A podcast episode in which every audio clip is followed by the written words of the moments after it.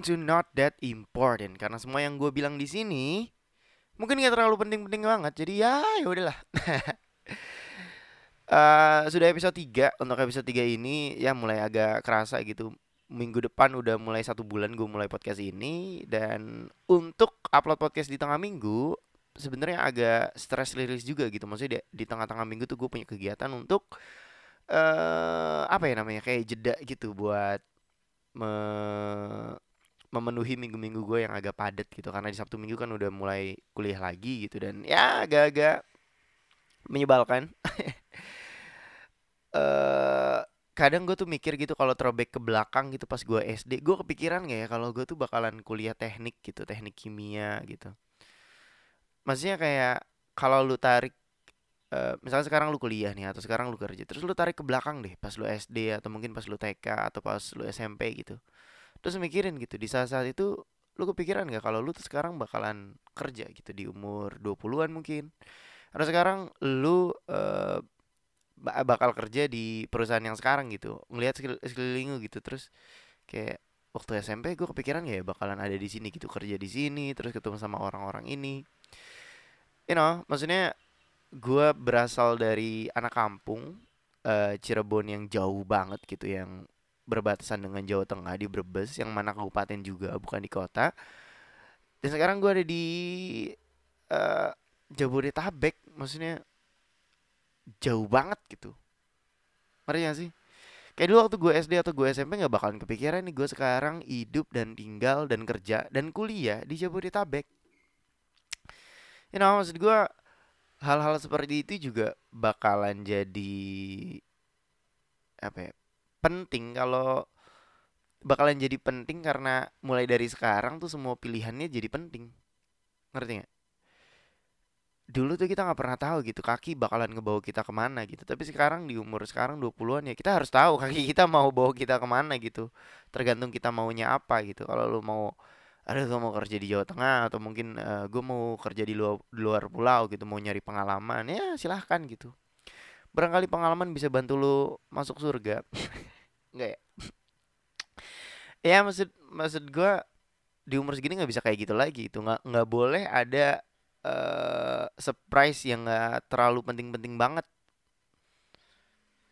Karena ketika ada surprise itu dan lu nggak siap atau lu nggak mau juga itu bakalan kayak bikin semuanya berantakan aja gitu. Kayak kemarin pandemi gitu tiba-tiba pandemi kan uh, terus semua rencana lu gagal ya kayak gitulah. Mesti mulai dari sekarang semua langkahnya tuh harus diperhitungkan gitu.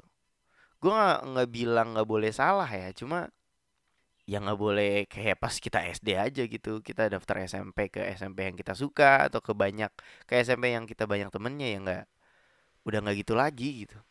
Udah beda aja rasanya lu yang nentuin kaki lu mau ngarah ke mana gitu. Ya gue sekarang ngetek di hari Kamis Kamis pagi. Ini pagi banget kayaknya. Ini bener-bener gue tag terus nanti langsung gue upload. Ini sekarang jam 7 pagi. Yang mana 30 September 2021 minggu kemarin 23 September sekarang 30 September. Sebenarnya gue punya bukan punya bintang tamu ya maksudnya gue udah ngundang bintang tamu dalam jangka dua minggu minggu ini sama minggu kemarin cuma bintang tamunya emang agak sibuk. Kayaknya nggak ini ya nggak nggak nggak enak juga kalau bilangnya bintang tamu ke karena dia juga nggak bintang-bintang banget gitu kayak ya gue undang tamu. Lah untuk ngomongin sesuatu yang agak berat gitu ngomongin tentang mungkin uh, Indonesia maksudnya uh, kapan lagi lu ngedengerin gue ngomong tentang kesejahteraan Indonesia kan? Dan gue punya teman atau punya tamu yang pas banget buat ngomongin itu. Tadinya tanggal kemarin 23 September yang mana bertepatan dengan demo besar-besaran mahasiswa di tahun 2019 dan gak jadi kan? Terus akhirnya ya udah uh, ntar minggu depan aja buat episode 3 dan 30 September yang mana bertepatan dengan G30 SPKI gitu yang mana dua hari besar ini ada di bulan September. G30 SPKI kalian nonton gak sih? Maksudnya uh, filmnya gitu film G30 SPKI kalau gue sempet nonton bukan karena kewajiban ya gue kelahiran 99 dan uh, di era gue pas gue SD itu uh, di TV juga udah nggak nggak ada G30 SPKI secara wajib ditayangkan di televisi nasional gitu. Tapi gue sempet nonton karena uh, kayak gue sempet nonton dua kali deh. Yang pertama itu karena ada yang apa sih buka sesi nonton gitu di kelas anak-anak mahasiswa KKN gitu di SD gua. Eh uh, gue lupa bayar atau enggak seingat gue sih bayar tiga ribu atau dua ribu gitu jadi dipasang layar tancap gitu di layar tancap lagi proyektor proyektor gitu di kelas gitu semua jendela ditutup dan ya kita nonton bareng-bareng gitu filmnya. Walaupun sebenarnya pas waktu SD gue nggak terlalu ngerti gitu ini filmnya tentang apa gitu. Maksudnya emang kekuasaan secandu itu apa gimana gitu. Dan uh, eh, gue nonton lagi itu pas kelas 7 SMP kalau itu kayaknya gue nontonnya di YouTube deh karena ya pelajaran PPKN gue lumayan suka karena gurunya juga sih. Gurunya enak pas kalau lagi ngajar PPKN gitu yang mana menceritakan tentang sejarah kemerdekaan Indonesia uh, dan setelah merdeka tentunya dan gue agak tertarik dengan peristiwa G30 SPKI dan gue nonton di YouTube dan sebenarnya gue nggak terlalu nemu maknanya apa. Karena you know maksudnya itu bukan sejarah yang diceritakan juga itu sejarah yang disebutkan. Ya maksud gue ya gitulah ngerti sih?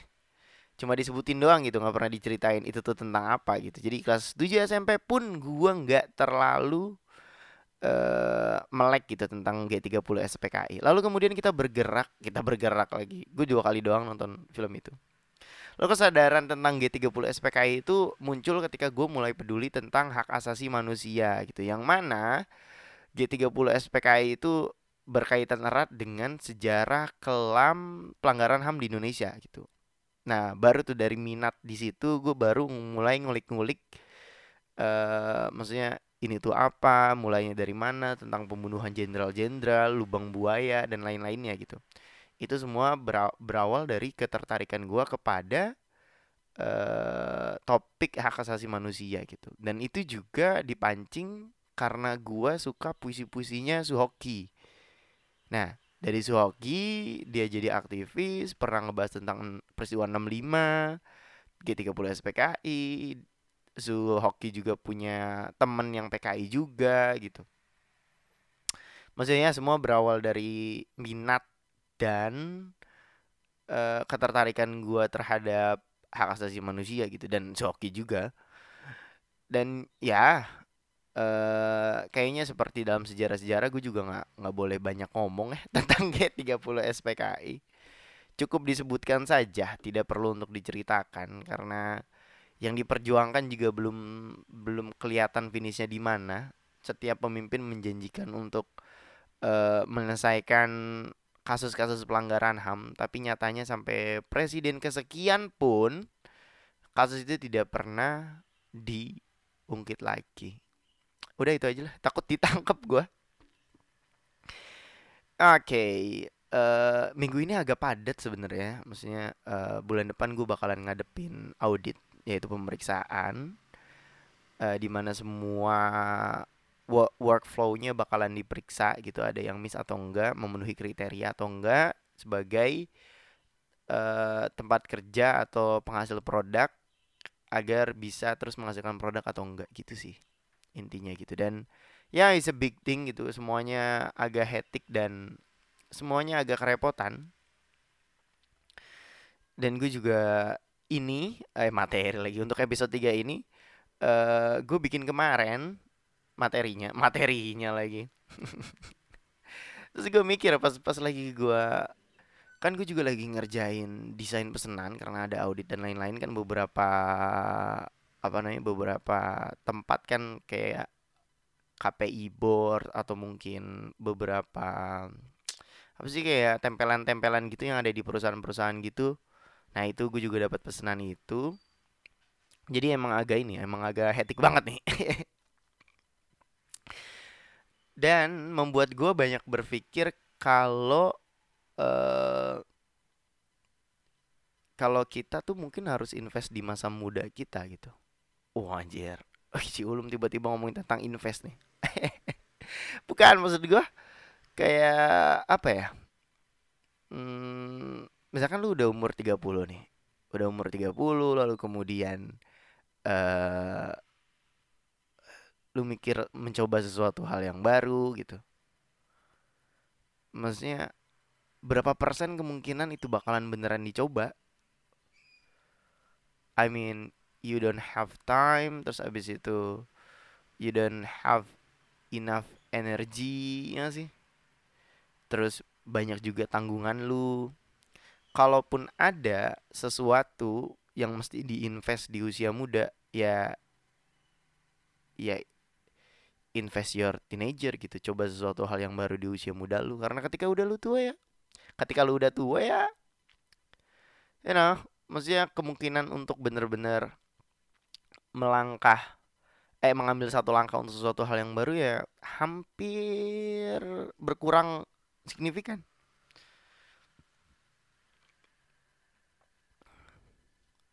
lalu uh, gue jadi berpikir gitu uh, kayaknya gue masih di umur muda deh kayaknya tapi berapa banyak ide atau langkah pertama yang gue gagalin karena karena kurang naif? Mungkin beberapa orang kayak apa sih lu ngomong apa sih? Kurang naif apa sih? Gitu. Gini loh maksud gue eh uh, lu pernah punya mimpi yang lu pikirin gak sih setiap uh, sebelum tidur gitu? Aduh gue pengen buka clothing line. Cuma sampai sekarang juga lu nggak pernah ngambil langkah pertama. Karena lu kurang naif. Jadi ada sebuah klip nih dari dari YouTube dari YouTube. Nah gue taruh klipnya di sini Uh, what's the best advice you've ever received? What if it can turn out better than you can imagine? Second question What's the worst advice you've ever received? Be realistic. Nah, oke. Okay. Dari klip itu kan kita bisa ngelihat katanya worst advice yang pernah dia terima adalah be realistic. Yang mana sebenarnya kalau kita dengerin secara sekilas kayak nggak penting-penting banget apa sih be realistik ya kita harus realistik dong gitu. Ya sih terus lah gue pikir-pikir uh, throwback gitu kayak masa-masa kemarin uh, berapa banyak ide yang gagal karena gue menjadi realistis. Misal uh, gue pengen buka clothing line. Terus karena gue berpikir terlalu realistis kayak aduh lu model dari mana? Tapi lu juga nggak bisa desain terus uh, belum nyari-nyari vendor, terus belum nyari sablon-sablon yang bagus, belajar kain, belajar ini, belajar itu. There is so much yang harus dipikirin sampai akhirnya lu nggak berani ngambil langkah pertama itu. Ya realistis di sini itu seseorang yang memiliki pemahaman yang baik tentang realitas suatu situasi dan memahami apa yang didapat dan tidak dapat dilakukan maksudnya benar-benar kayak semuanya di consider consider apa? Di dipertimbangkan. Dan ketika banyak ini dipertimbangkan ya eh, nggak uh, bisa gitu. Nggak apa namanya nggak nggak maju.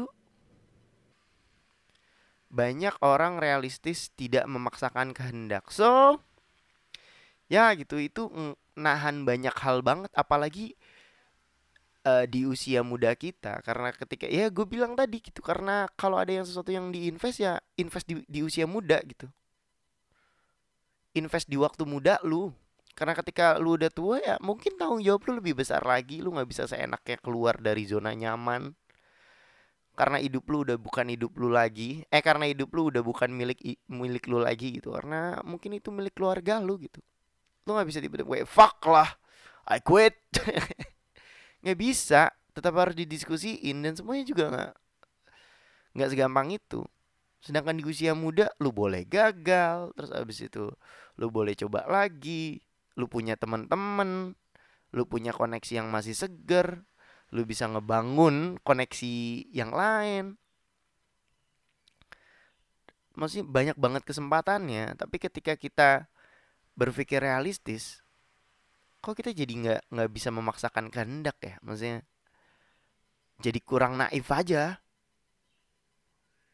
Ya gue tahu realistis tuh sesuatu hal yang baik gitu. Maksudnya ya iya, semua orang harus jadi realistis anjir. Masa eh ini masa eh ada goals tapi kita nggak ini nggak maksudnya masa lu sekarang mau tiba-tiba jadi pilot gitu? Masa sekarang lu mau jadi ya harus realistis aja lah lu gitu ya iya gue ngerti gitu. Tapi gimana ya gara-gara realistik ini ya banyak banget langkah pertama yang gagal.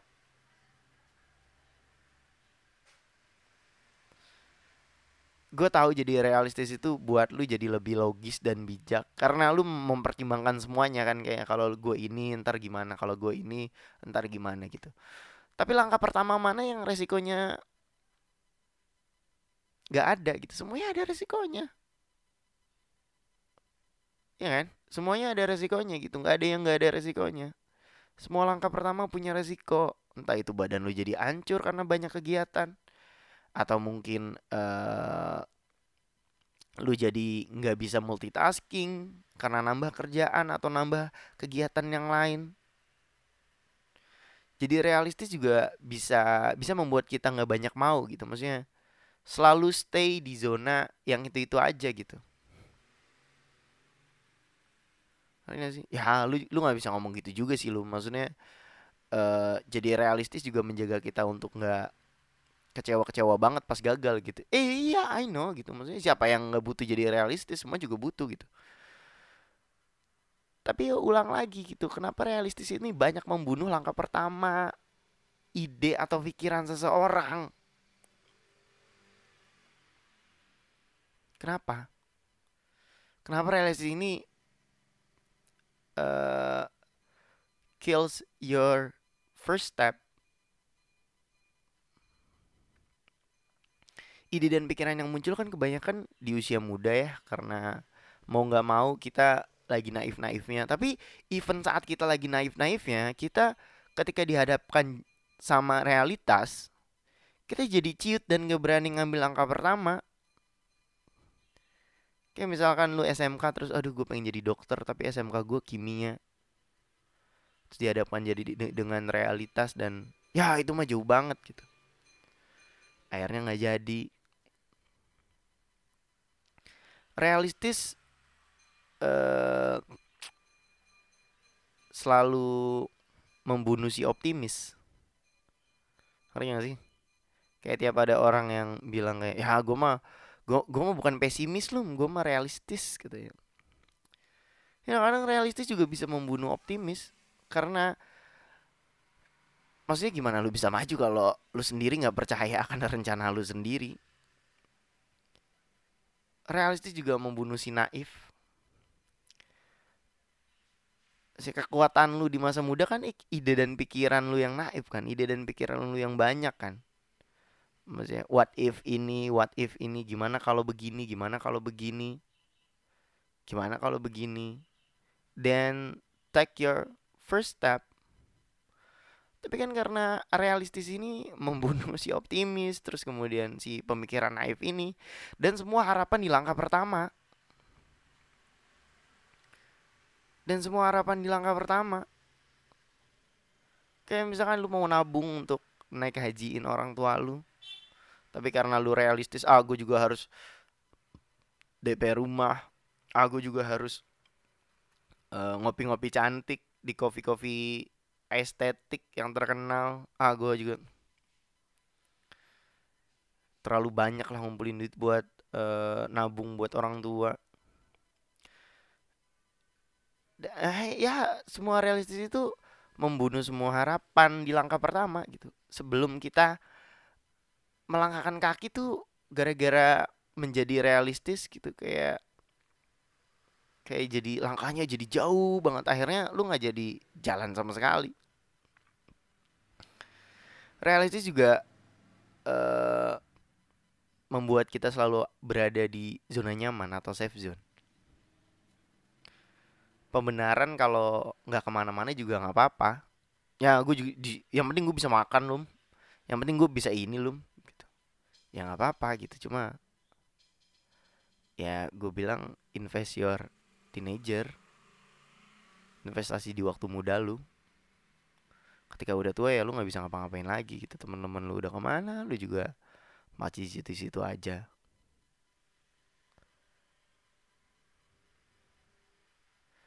Dan mungkin eh, pemikiran realistis kita yang membunuh langkah pertama itu adalah perbedaan mengapa kita dan orang itu sukses. Perbedaan mengapa kita dan orang lain yang itu gitu. Maksudnya yang Maksudnya yang mana aja gitu, sukses. Mungkin itu perbedaannya gitu karena mereka membunuh realistisnya. Mereka mem mem- membunuh menghentikan pemikiran realistisnya terus ngambil langkah pertama. Mereka berani dan mengambil langkah pertama. Mungkin itu kali ya yang yang menjadi perbedaan besarnya gitu antara eh, kita dan orang sukses itu. Mereka berani aja gitu. Mereka lebih berani menghentikan pemikiran realistisnya. Habis itu ngambil langkah pertama dan mungkin gagal ya karena nggak apa-apa gitu karena masih muda aja. Invest di waktu muda lu karena nggak nggak terlalu banyak beban nggak terlalu banyak ini. Jadi apakah kita benar-benar harus membunuh atau menghentikan pemikiran realistis ini untuk mengambil langkah pertama? Hmm apa kita harus membunuh? Eh, maksudnya ya kita nggak perlu mempertimbangkan ini itu pokoknya bablas aja lah. Ya menurut gue sih kayaknya enggak ya. Nggak nggak bisa dibunuh juga pemikiran realistis ini. Nggak bisa nggak bisa ini aja nggak bisa nggak bisa aja gitu. Maksudnya kita butuh realistis tapi nanti. Should we kill the realistic way? No we need it but later ini jadi ngingetin gue tentang eh apa ya? Kan gue eh, kan gue lagi. Gue kadang masih suka nulis eh you know just have fun karena itu sesuatu yang menurut gue masih bisa gue lakukan dan stress release yaitu nulis. Gue tuh selalu diajarin dari penulis-penulis favorit gue eh selalu ada dua sisi dalam pemikiran si kreator eh si kreator si si penulis gitu. Yaitu si kreator dan si kritis. Si pembuat dan si kritis. Ngerti gak sih? Eh, ketika lu buat apalagi yang perfeksionis ya. Ini bener-bener ngebantu banget nih buat lu yang perfeksionis. Karena saking perfectnya lu jadinya nggak ke mana-mana. Ya lu harus dengerin ini. Jadi ada yang namanya si kreator dan si kritis. Biasanya masalahnya adalah ketika gue menulis eh misalkan baru satu paragraf nih terus abis itu gue baca ulang. Gue baca ulang terus abis itu ih kayaknya kurang pas deh akhirnya diganti lagi. Terus abis itu baca ulang eh kayaknya kurang pas deh akhirnya diganti lagi. Dan eh nggak ke mana-mana akhirnya. Nggak ada kemajuan dan nggak ada progres yang signifikan. Jadi diciptakanlah sistem eh, si kreator dan si kritis ini. Jadi setelah kita buat kerangka terus abis itu kita bikin semuanya bikin semua ceritanya. Ini gue ngomongin tentang eh, penulisan cerita ya. Eh, kita bikin semuanya dulu.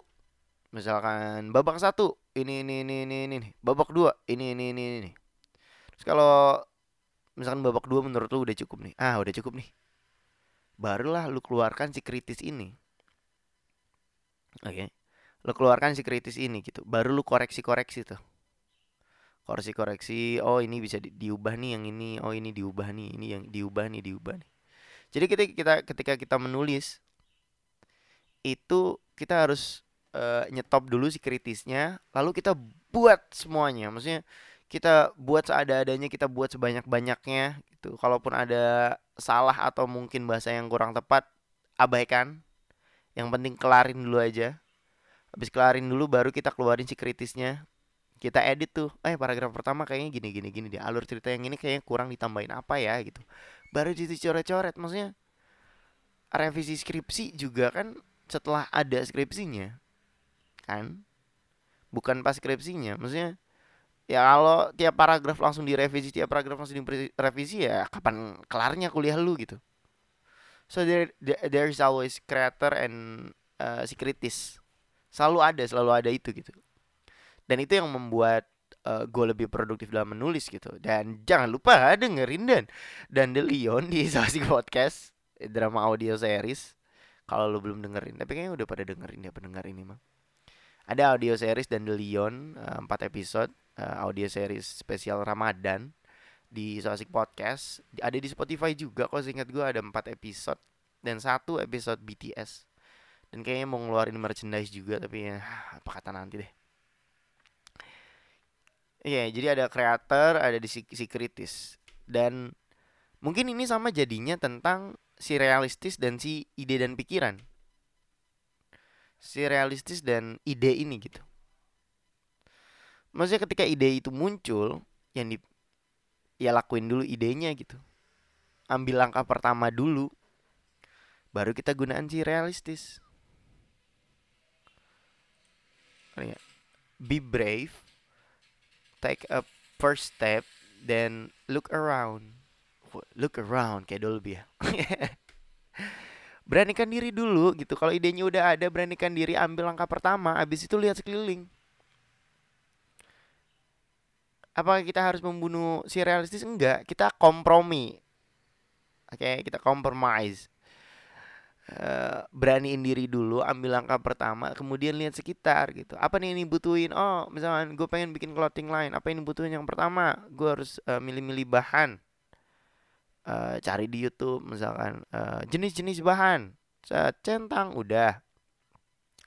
Gue harus tahu jenis-jenis sablon gitu. Oke okay, uh, jenis-jenis sablon. Ada yang uh, digi digital print, ada yang DTG, ada yang uh, di sablon langsung, ada yang plastisol gitu. Kayak centang. Tapi langkah pertamanya udah lu ambil. Kalau langkah pertama udah diambil ya sisanya ya, ya lihat sekeliling gitu. Ayo, kayak jadi apa apa aja nih. Satu-satu nih kita kelarin gitu. Terus terus gitu terus pemikiran realistis itu terus dikembangin setelah lu ngambil langkah pertama. Jadi turn off dulu tuh pemikiran realistisnya di awal ambil langkah pertama uh, baru look around baru lihat sekitar baru jadi lebih realistik lagi gitu. Bahkan lebih spesifik lagi untuk menurunkan resiko gagal nih. Tapi kan nggak segampang itu juga loh ya sih? Nggak segampang itu juga. Karena realistik kadang muncul pemikiran realistik dan realistis ini kadang munculnya ya di awal gitu. Yang bahkan menggagalkan dan selalu menggagalkan langkah pertama. So ketika lu mentok always find the solution and go back for the reason. Maksudnya realistik tuh sebenarnya nggak membunuh lu.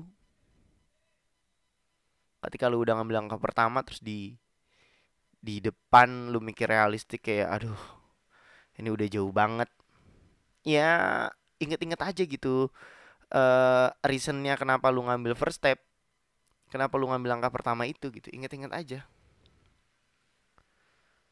Ya karena gue pengen mandiri ngambil clothing uh, karena gue pengen mandiri wirausaha. Ya dan go for it. Realistic doesn't kill you kok. Just find another way. Kan ada seribu jalan menuju Roma. Eh seribu jalan menuju Roma. Maksudnya kalau ada seribu jalan yang lu tempuh tuh baru satu jalan gitu, jangan menyerah aja. Eh, gua mesti setelah first step lu jalanin terus abis itu lu makin realistis mungkin lu akan menemukan masalah juga gitu dengan realistis realistis ini. Kayak jadi makin banyak problem makin banyak ternyata makin banyak apa ya halangan dan tantangan yang harus dihadapi lebih dari seharusnya gitu. Tapi jangan jangan nyerah gitu always find the solution and go back for the reason. Just find another way. Ada seribu jalan. Gue inget banget ada lagunya Lays yaitu seribu jalan.